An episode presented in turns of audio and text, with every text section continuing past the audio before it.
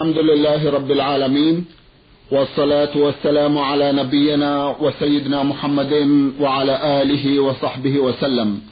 مستمعي الكرام السلام عليكم ورحمة الله وبركاته وأسعد الله أوقاتكم بكل خير. هذه حلقة جديدة مع رسائلكم في برنامج نور على الدرب. رسائلكم في هذه الحلقة نعرضها على سماحة الشيخ عبد العزيز ابن عبد الله بن باز.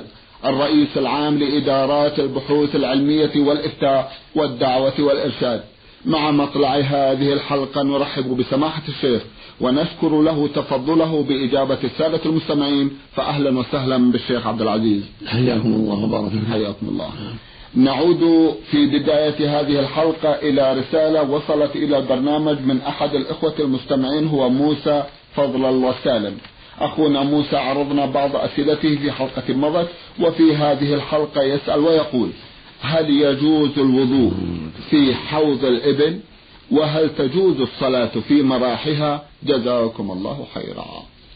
بسم الله الرحمن الرحيم. الحمد لله وصلى الله وسلم على رسول الله وعلى آله وأصحابه من اهتدى بهداه أما بعد فلا مانع من الوضوء من حوض الإبل والشرب من حوض الإبل وحوض الغنم حوض البقر لا بأس بذلك إذا لم يكن فيه نجاسة أن يتغير بالنجاسة كونها تشرب من الإبل أو البقر أو الغنم أو غيرها حتى السباع. فإذا وجد سيلا تشرب منه الإبل أو الغنم أو السباع فله يتوضأ منه ويغتسل منه ويشرب منه والحمد لله. الحمد لله. لا حرج في ذلك.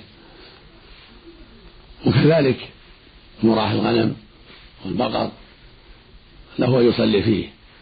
أما الإبل لا معاطنها ما يصلى فيها. معاطنها اللي تقيم فيها تعطن فيها لا يصلى فيها. أما مناخ عارض يصلي فيه.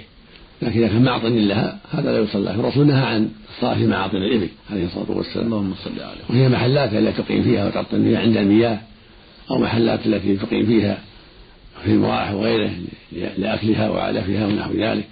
نعم. جزاكم الله خيرا. سماحة الشيخ كثر السؤال عن صلاة التسبيح. وممن يسأل صاحب هذه الرسالة الأخ موسى يقول في صلاة التسبيح هل هي صلاة رباعية؟ وهل لهذه الصلاة مواعيد معينة تصلى فيها؟ أو يمكن أن تصلى في أي وقت؟ وهل بعد قراءة التشهد الأول أسلم أم آتي بالركعتين الأخيرتين وأسلم؟ صلاة التسبيح غير ثابتة وغير صحيحة وغير مشروعة. هذا هو الصواب. تصلي كما تصلي وكما يصلي المسلمون. أما صلاة التسبيح فهي غير ثابتة وغير مشروعة. نعم. جزاكم الله خيرا. المستمع مجدي عبد الغني السيد من جمهورية مصر العربية يسأل ويقول هل ياسين اسم من أسماء الرسول صلى الله عليه وسلم أرجو إفادتي وإفادتي عن بقية أسمائه عليه أفضل الصلاة وأتم التسليم. ياسين ليست من أسمائه صلى الله عليه وسلم على الصحيح. وهكذا طه ليست من أسمائه. بعض الناس يظن ذلك وليست من أسمائه لا طه ولا ياسين ولا غيرها من فواتح السور. عليه الصلاة والسلام وإنما حروفه مقطعة مثل ألف لام ميم مثل حاميم مثل ألف لام ميم صاد وأشباهها كلها حروف مقطعة في أوائل السور إلا فيها الحكمة العظيمة سبحانه وتعالى وليست أسماء النبي صلى الله عليه وسلم. ولكن يقال سورة طه سورة ياسين سورة ألف لام ميم صاد سورة حاميم كذا لا بأس. وأما أسماءه فهي كثيرة عليه الصلاة والسلام. لكن أشهرها محمد بن أحمد عليه الصلاة والسلام. والماحي والحاشر والمقفي كما جاء في الأحاديث. نبي نبي التوبة نبي الرحمة نبي الملحمة كل هذه من أسماء عليه الصلاة والسلام. وأشهرها محمد وأحمد عليه الصلاة والسلام. نعم. أحد الإخوة المستمعين يسأل سماحتكم ويقول أخبرونا عن الدعاء بعد الصلاة مع الإمام جزاكم الله خيرا. كل يدعو لنفسه بعد الصلاة وفي الصلاة.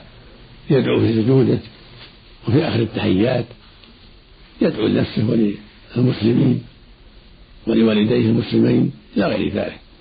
كل محل دعاء السجود محل دعاء. وآخر الصلاة قبل السلام محل دعاء بعد الصلاة على النبي صلى الله عليه وسلم محل دعاء. بين السجدتين محل دعاء يسأل به المغفرة له ولنفسه ولوالديه كل هذا محل دعاء. ويدعو بما أحب من الدعوات الطيبة. وإذا كانت واردة في الأحاديث كانت أفضل. فيدعو بين السجدتين بطلب المغفرة يقول اللهم اغفر لي وارحمني واهدني واجبرني وارزقني. في السجود يدعو بما أحب يقول النبي صلى الله عليه وسلم في الحديث الصحيح أقرب ما يكون عبد ربي هو ساجد فأكثر الدعاء.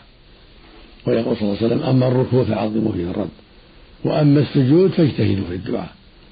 فقالوا لن يستجاب لكم يعني فحري يستجاب لكم. وكان من دعائه صلى الله عليه وسلم في السجود اللهم اغفر لي ذنبي كله دقه وجله وأوله وآخره وعنته وسره وهذا من أفضل الدعاء.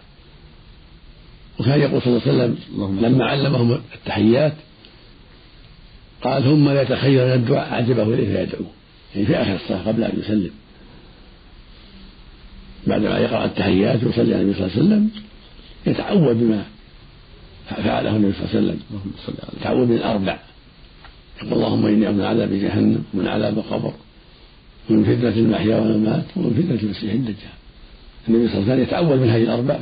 ويأمر بالتعوذ منهن. اللهم صل عليه فالسنة للمصلي في الفرض والنفل أن يتعوذ من هذه الأربع.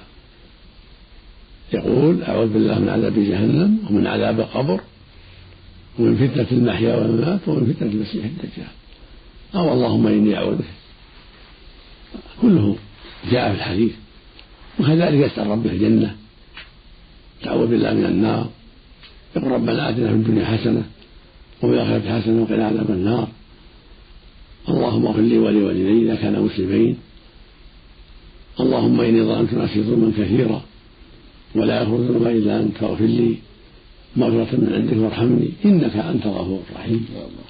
اللهم أعني على ذكرك وشكرك وحسن عبادك كل هذا من الدعاء الطيب من جوامع الكلم. يقول النبي صلى الله عليه وسلم لمعاذ رضي الله عنه لا تدعن دبر كل صلاة تقول اللهم أعني على ذكرك وشكرك وحسن عبادك وكان صلى الله عليه وسلم إذا اللهم صل عليه. فرغ من التشهد تعوذ بالله من عذاب جهنم ومن عذاب القبر ومن فتنة المحيا والمات ومن فتنة المسيح الدجال. وتدعو يا عبد الله بما أحببت والمرأة كذلك في سجودك وفي آخر الصلاة وبعد السلام. إذا أتيت بالأذكار تدعو بعد السلام أيضا بينك وبين نفسك بينك وبين ربك بعد الذكر من در في يدين. ما كان النبي يرفع يديه بعد الفريضة. لكن إذا رفعتها في الدعاء غير بعد الفريضة في الدعاء الآخر لا بأس. في دعواتك في بيتك وبعد النافلة في بعض الأحيان. رفع الدعاء رفع اليدين من أسباب الإجابة. لكن الشيء ما رفع فيه النبي صلى الله عليه وسلم لا ترفع فيه. النبي ما كان يرفع بعد الفريضة عليه الصلاة والسلام. يدعو لكن من من الرفع وهكذا من السجدتين تدعو من الرفع هكذا قبل السلام. تدعو من رفع اليدين. هكذا في خطبة الجمعة إذا دعا الإمام في خطبة الجمعة والعيد يدعو من رفع يديه إلا إذا استسقى طلب غيث يرفع يديه في الاستسقاء. وفق الله جميعا. اللهم آمين. جزاكم الله خيرا.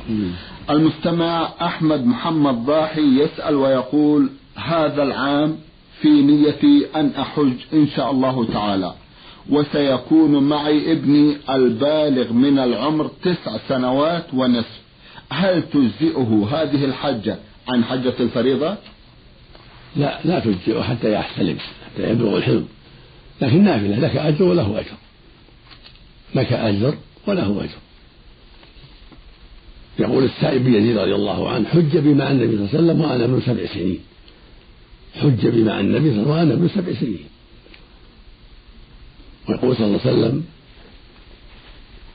أيما صبي حج ثم بلغ الحنث يعني الحلم فعليه يحج حجة أخرى. وأيما عبد حج ثم اعتق فعليه يحج حجة أخرى. حج المملوك نافلة. حج الصبي نافلة. فإذا بلغ الحلم واستطاع الحج وجب عليه الحج الفريضة وهكذا العبد إذا اعتق واستطاع الحج وجب عليه الحج الفريضة وبلوغ الحلم يكون بأمور ثلاثة. أحدها إكمال خمسة عشر سنة. إذا كمل خمسة عشر سنة صار رجلا. وهكذا المرأة. الثاني إنبات الشعر الخشن حول الفرج. حول القبول. إذا أنبت الشعر حول القبول ويسمى شعر العانة ويسمى الشعرة إذا نبت للرجل أو المرأة هذا الشعر صار الرجل مكلفا. صارت المرأة مكلفة. تجب عليهما الصلاة وصوم رمضان والحج إذا استطاع الحج. والمرأة كذلك. بهذا الإنبات يكون مكلفا والمرأة تكون مكلفة الثالث إنزال المني. إذا أنزل الرجل مني عن شهوة باحتلام أو تفكير أو ملامسة صار بالغا صار رجلا. وهكذا المرأة إذا أنزلت بالتفكير أو بالاحتلام صارت بالغة بهذا الإنزال ولو هم عشر سنين أو تسع سنين أو أحد عشر سنة أو ثلاثة عشر سنة. إذا بلغت تسعا فهي امرأة تصلح للزواج وقد تحتلم قد تنبت قد تحيض أيضا وهي بنت عشر أو فوق التسع من كملت التسع قد تحيض. تقول عائشة رضي الله عنها إذا بلغت الجارية تسع سنين فهي امرأة. والنبي صلى الله عليه وسلم تزوج عائشة دخل بعائشة وهي ابنة تسع. هذه أمور ثلاثة. الأول إكمال خمسة عشر سنة للرجل والمرأة. الثاني إنبات الشعرة إنبات الشعر الخشن حول الفرد حول القبل. من الرجل والمرأة جميعا الشعرة الثالث إنزال المنع عن شهوة. من الرجل والمرأة جميعا باحتلام وبغير احتلام وفيه وفيه غسل أيضا مع ذلك غسل يكون الرجل مكلفا وتكون المرأة مكلفة بهذا الإنزال وهناك أمر رابع للمرأة يخصها هو الحيض. إذا حاضت صارت امرأة. هذا يخصها امرأة هذا أمر رابع. فإذا حاضت وهي بنت تسع أو عشر أو أكثر تكون امرأة. أما الدم ترى قبل التسع ما يكون عليه حمل لابد يكون فوق التسع تسع فأكثر إذا رأت الحيض وهي بنت تسع فأكثر فهي امرأة. ولا تصلي عند وجود الحيض حتى تطهر. نعم. جزاكم الله خيرا. من المستمعة فاء ميم عين من عدن رسالة ضمنتها بعض الأسئلة في أحدها تسأل وتقول قال الله تعالى ولا تأكلوا مما لم يذكر اسم الله عليه وإنه لفسق. وسؤالي إذا قدم لي لحم في عزومة أو هدية أو مشترى من السوق ولا أعلم عن ذبحه شيء وهل الذي ذبح يصلي أو لا؟ هل يكفي أن أبسمل وآكل؟ إذا كان ذلك بين المسلمين فكلي والحمد لله لأن الأصل أن هذا ذبيحة مسلم فلا حرج عليه. أما إذا كان البلد بلد كفر يتولى الذبح كفار فهذا فيه تفصيل. إن كانوا من أهل الكتاب يهود أو نصارى فذبيحتهم حلال. إلا إذا علمت أو علم الآكل غيرك إذا علم أنهم ذبحوها لغير الله ذبحوها باسم المسيح أو باسم العزير أو أشبه ذلك فلا يؤكل. أما إذا لم يعلم الآكل فالحمد لله. الله أباح طعام أهل الكتاب. قال جل وعلا وطعام الذين أوتوا الكتاب حل لكم وطعامكم حل لهم. فطعام أهل الكتاب حل لنا وهم اليهود والنصارى. إلا أن نعلم أنهم ذبحوا ذبحا غير شرعي. خنقوها ضربوها بالحديد حتى ماتت. هذا لا يؤكل حتى ولو فعله مسلم ما تؤكل أما إذا لم نعلم فذبيحتهم لنا حل كذبيحة المسلم. حتى نعلم أن المسلم أو اليهودي أو النصراني ذبحوها ذبحا غير شرعي. إذا لم نعلم فالأصل الحل. وكذلك إذا كانت الذبيحة من وثني يعبد القبور نعم. يعبد يستغيث بالأموات يدعو الأموات يدعو الجن لا تكل ذبيحته أو لا يصلي لا تكل ذبيحته لأن ترك الصلاة على الأصح كفر وإن لم يجحد وجوبها. أما إذا جحد وجوبها كفر عند الجميع عند جميع العلماء. لكن إذا كان لا يصلي يقول أنها واجبة. هذا يكفر عند جمع من العلم وهو الأصح. والأظهر في الدليل. وهكذا المسلم يتعمد ترك التسمية عمدا وهو يعلم لا تكون ذبيحته أما إذا كان جاهل أو ناسي فلا حرج. لا بد من التسمية عند الذبح وبسم الله والله أكبر. لكن لو تركها المسلم ناسي أو جاهل ما يعرف الحكم الشرعي ذبيحته حلال. أو ذبح الصيد ولم يسمي جاهل أو ناسي رمى الصيد فقتله ولكن نسي التسمية أو جاهل الحكم الصيد حلال. أما لو تعمد المسلم وهو يعلم الحكم الشرعي أنه يجب عليه يسمي ساهل قال ما, ما يبالي تكون ذبيحته غير غير شرعية لا تؤكل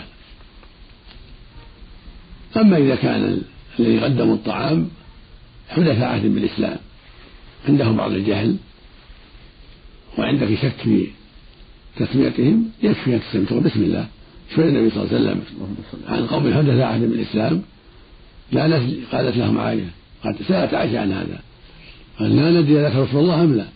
قال سموا الله أنتم وكلوا. الأصل الإباحة الحمد لله. الحمد لله. سموا الله أنتم وكلوا. جزاكم الله خيرا. فالحاصل أن الذبيحة فيها تفصيل على حسب حال البلد. مم. فإذا كان أهل البلد مسلمين أو أهل الكتاب من اليهود والنصارى فالذبيحة حلال الأصل فيها الحل. حتى تعلم شيئا يحرمها عليه. أما إذا كانت البلد يتولد فيها الكفار أو بلاد كفار غير اليهود والنصارى فلا تأكل حتى تعلم أن ذابحها مسلم أو يهودي أو نصراني. وحتى, تعلم أن هذا الذابح الذي تولى ذبحها ليس ممن تحرم ذبيحته. بل هم يهودي أو نصراني أو مسلم. أما إذا كان الذين يذبحون ناس معروفون عباد أوثان أو لا يصلون عباد من عباد القبور فلا تكون ذبيحتهم لكن معروفين بهذا. نعم. جزاكم الله خيرا. لها سؤال قريب في معناه من الأول تقول إذا أهدى لي شخص طعاما. سواء كان ذلك الشخص جار أو قريب أو صديق وهو لا يصلي ولا يصوم ويشرب الخمر. هل يجوز قبول هديته؟ هذا في التفصيل. إن كان قبولها يرجى في الخير وأن الله يهديه ويقبل من المهدى إليه النصيحة ويتأثر. فلا مانع من قبولها. لكن إذا كان فيها لحم لا لا تأكل اللحم كان لا يصلي. الذي كان فاكهة شيء ما يحتاج ذبح فاكهة وشبه فاكهة لا بأس. أما إذا كان لا معاند ولا يرجع في الخير لا تقبل هديته اهجره ولا تقبل هديته لعل الله يهديه. لا تقبل هديته ولا تقبل دعوته ولا تزوره بل يستحق الهجر لتركه الصلاة وإعلانه الخمر والمعاصي والمعاصي الظاهرة. هذا يستحق الهجر؟ لعله يتوب فيتوب الله عليه. أما إذا كان في قبول هديته مصلحة شرعية أو في زيارته مصلحة شرعية للدعوة إلى الله وتوجيه إلى الخير وإنكار المنكر عليه لعل الله يهديه بأسبابك فهذا لا بأس. جزاكم الله خيرا. من الأردن المستمع محمد إبراهيم عبد اللطيف من جامعة مؤتة رسالة وضمنها جمعا من الأسئلة. في أحد أسئلته يقول أردت الحج أو العمرة وكان على والدي دين وأنا ابنه وليس لي مخصص أو دخل لي أنا خاصة فهل حجي مقبول أو عمرتي؟ إن كان مالك من مال أبيك فقدم دين أبيك اقضي دينه. أما إن كان مالك من غير مال أبيك مما كسبته أنت فقدم الحج ولا يلزمك قضاء دين أبيك. قدم الحج وأد الحج. لأنه فرض عليك أنت مستطيع. فإن يسر الله لقضاء دين أبيك هذا بر وإلا فلا يلزمه جزاكم الله خيرا. يسأل سماحتكم عن آداب الدعاء في الإسلام. جزاكم الله خيرا. الدعاء له آداب في الإسلام آداب عظيمة وهي الإقبال على الله وحضور القلب في الدعاء. أن تحضر قلبك في الدعاء. وأن تستقبل القبلة وأن ترفع يديك. تلح في الدعاء وتكرر الدعاء. تبدأ بحمد الله والصلاة على النبي صلى الله عليه وسلم ثم تدعو. كل هذا من آدابه. وإذا كنت على طهارة فهو أكمل. ومن آدابه الحذر من أكل الحرام. تكون حريصا على أن يكون طعامك طيبا وملبسك طيبا وأكساؤك طيبة. فإن أكل الحرام من أسباب حرمان الإجابة والمعاصي من أسباب حرمان الإجابة. فالعناية بطاعة الله والاستقامة على طاعة الله والحذر من المعاصي والحذر من أكل الحرام كل هذا من أسباب الإجابة. والتساهل بالمعاصي أو بكسب محرم من أسباب منع الإجابة. ولا حول ولا قوة إلا بالله. نعم. جزاكم الله خيرا. عندما أصلي بعض الأحيان يدور في عقلي شيء. وأصبح أفكر فيه وأسهو أحيانا. فماذا علي؟ جزاكم الله خيرا. المشروع لك أن تعتني بالصلاة وأن تقبل عليها بقلبك وقالبك. فاجتهد في إحضار قلبك والحذر من الوساوس حتى تكملها. وإذا عرض لك الوسواس كثر فانفت عن يسارك ثلاث مرات ولو في الصلاة. قل أعوذ بالله من الشيطان الرجيم. ثلاث مرات. قال عثمان بن أبي العاص الثقفي رضي الله عنه اشتكيت للنبي صلى الله عليه وسلم كثرة الوساوس في الصلاة. فأمرني أن أتعوذ أن أنفت عن يساري ثلاثا. وأن أتعوذ في الصلاة من الشيطان ثلاثا. قال ففعلت فذهب فذهب, عني ذلك. يعني أذهب الله عنك تلك الوساوس. فأنت أقبل على صلاتك واجتهد في إحضار قلبك. فإذا غلب الوسواس فانفت عن يسارك ثلاث مرات ولو في الصلاة وتعوذ بالله من الشيطان ثلاث مرات وأبشر بالخير. جزاكم الله خيرا. المستمع حارس عبد المنعم عبد الحميد السعدي بعث برسالة وضمنها جمعا من الأسئلة في أحدها يقول يتصافح بعض الناس أو الكثير من الناس بعد الانتهاء من الصلاة. قال لنا أحد المشايخ إن هذا بدعة. فما هو الصحيح في هذا الأمر؟ جزاكم الله خيرا. ليس في ذلك حرج. المصافحة سنة عند اللقاء. في الصلاة وفي غير الصلاة. إذا تلاقيا في الصف سلم على أخيه وصافحه وإن شغل بالصلاة قبل ذلك سلم عليه بعد الصلاة وصافحه. سنة. كان النبي صلى الله عليه وسلم يصافح أصحابه إذا تلاقوا. كان الصحابة إذا تلاقوا يتصافحون. فالذي يقول هذا بدعة غلط. غلط منه. بل السنة المصافحة عند اللقاء. إذا تلاقيا في الصف قبل الصلاة صافحة أو تلاقيا في الصلاة والإمام يصلي إذا فرغ من الصلاة وفرغ من الذكر يصافح أخاه ويدعو كل واحد لأخيه بالخير. كل هذا مشروع. وهكذا في الطريق إذا تلاقيا إذا سلم على أخيه وصافحه قربة وطاعة. نعم. جزاكم الله خيرا. يسأل ويقول نصلي ركعتين بين أذان المغرب والإقامة. قال البعض لنا لا تصح. لقول الرسول صلى الله عليه وسلم المغرب جوهرة فالتقطوها. ما مدى صحة هذا الحديث؟ وما مدى صحة قول صاحبنا؟ جزاكم الله خيرا. هذا الحديث لا أصل له. المغرب جوهر فالتقطوها هذا لا أصل له. بل هم وضع الضعيف كذب الكذابين. والسنة أن تصلي قبل المغرب ركعتين. النبي صلى الله عليه وسلم قال صلوا قبل المغرب صلوا قبل المغرب. ثم قال في التهليل من شاء. فالسنة صلى ركعتين إذا جئت قبل المغرب صلى ركعتين بعد الأذان. وإن كنت جالس في المسجد قوم وصلي ركعتين بعد الأذان. لقوله صلى الله عليه وسلم بين كل أذان صلاة بين كل أذان صلاة ثم قال لسانه من شاء. هذا عام ثم خص المغرب فقال صلوا قبل المغرب صلوا قبل المغرب. ثم قال لمن شاء في الثالثة. فالسنة تصلي ركعتين قبل المغرب. إذا دخلت بعد الأذان قبل الإقامة صلي ركعتين تحية المسجد. وإن كنت جالسا قد جئت المسجد قبل قبل المغرب قم فصلي ركعتين بعد الأذان. لهذه الأحاديث التي سمعتها. والذي قال لك لا يصلى جاهل ما يعرف الأحكام الشرعية. نسأل الله لنا وله الهداية. اللهم ومن المصائب العظيمة الهتيا بغير علم. هذه من المصائب العظيمة. ومن المحرمات الكبيرة. يقول الله عز وجل قل إنما حرم ربي الفواحش ما ظهر منها بطن والإثم والبغي بغير الحق وأن تشركوا بالله ما لم ينزل به سلطانا وأن تقولوا على الله ما لا تعلمون جعلها فوق الشرك. تقول على الله بغير علم. جريمة عظيمة نعوذ بالله. وقال جل وعلا في سورة البقرة يا أيها الناس كلوا مما في حلالا طيبا ولا تتبعوا خطوات الشيطان إنه لكم عدو مبين. إنما يأمركم بالسوء والفحشاء وأن تقولوا على الله ما لا تعلمون.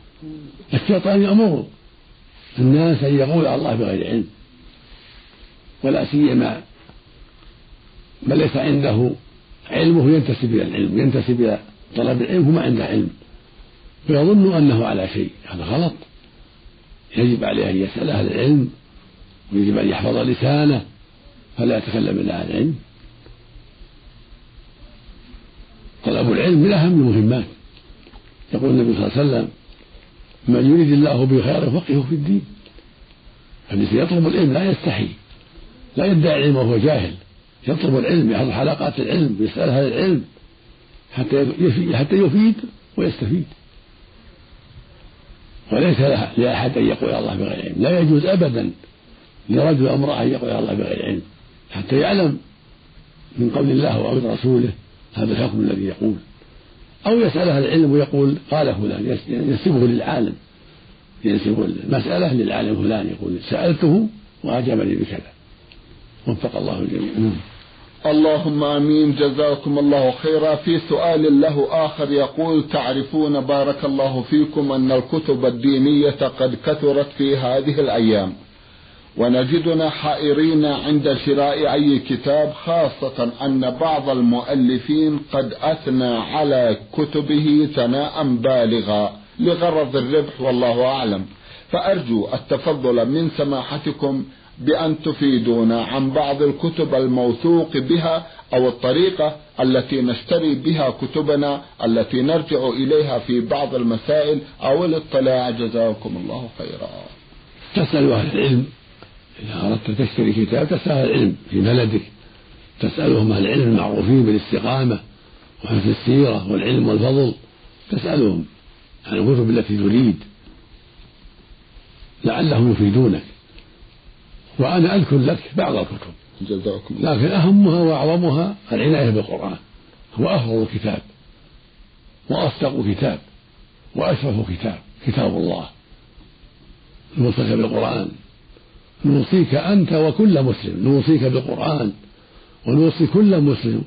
وكل مسلمة بالعناية بالقرآن. والإكثار من تلاوته. وحفظ ما تيسر منه. وتدبر لمعانيه عند القراءة فهو كتاب الله العظيم فيه الهدى والنور فيه العلم العظيم. يقول الله عز وجل إن هذا القرآن يهدي للتي هي أقوم. قل هو للذين آمنوا هدى وشفاء. ويقول سبحانه كتاب أنزلناه إليك مبارك ليدبروا آياته وليتذكر أولو الألباب. ويقول سبحانه وهذا كتاب أنزلناه مبارك فاتبعوه. واتقوا لعلكم ترحمون. فنوصي الجميع جميع المسلمين رجالا ونساء. نوصيهم جميعا بالعناية بالقرآن بالإكثار من تلاوته وتعلمه وسؤال أهل العلم عن معناه والإكثار من مراجعة كتب التفسير الموثوقة كتفسير ابن كثير والبغوي وابن جرير والشوكاني. هذه الكتب العظيمة وأشباهها والمؤمن طالب العلم يعتني بها. ويكثر من تلاوة القرآن في الأوقات المناسبة ويتدبر ويتعقل ويراجع كتب التفسير عما أشكل عليه ويسأل أهل العلم. ثم كتب الحديث نوصيك بكتب الحديث مثل الصحيحين البخاري ومسلم مثل رياض الصالحين مثل منتقى ابن تيمية منتقى الأخبار مثل بلوغ المرام كتب جيدة. عمدة الحديث الشيخ عبد الغني المقدسي كتب جيدة نوصيك بها والاستفادة منها. مثل زاد المعاد ابن القيم في هدي خير العباد كتاب عظيم. زاد المعاد في هدي خير العباد. للعلامة ابن القيم رحمه الله. كتاب مفيد جيد. فيه أحكام وأدلة من الحديث الشريف والآيات. في خير كثير. جزاكم الله خيرا. نسأل الله الجميع التوفيق. والهداية نعم. آمين. جزاكم الله خيرا. مستمعي الكرام كان لقاؤنا في هذه الحلقة مع سماحة الشيخ عبد العزيز ابن عبد الله بن باز الرئيس العام لإدارات البحوث العلمية والإفتاء والدعوة والإرشاد. شكرا لسماحته. وأنتم يا مستمعي الكرام شكرا لحسن متابعتكم. وإلى الملتقى. وسلام الله عليكم ورحمته وبركاته.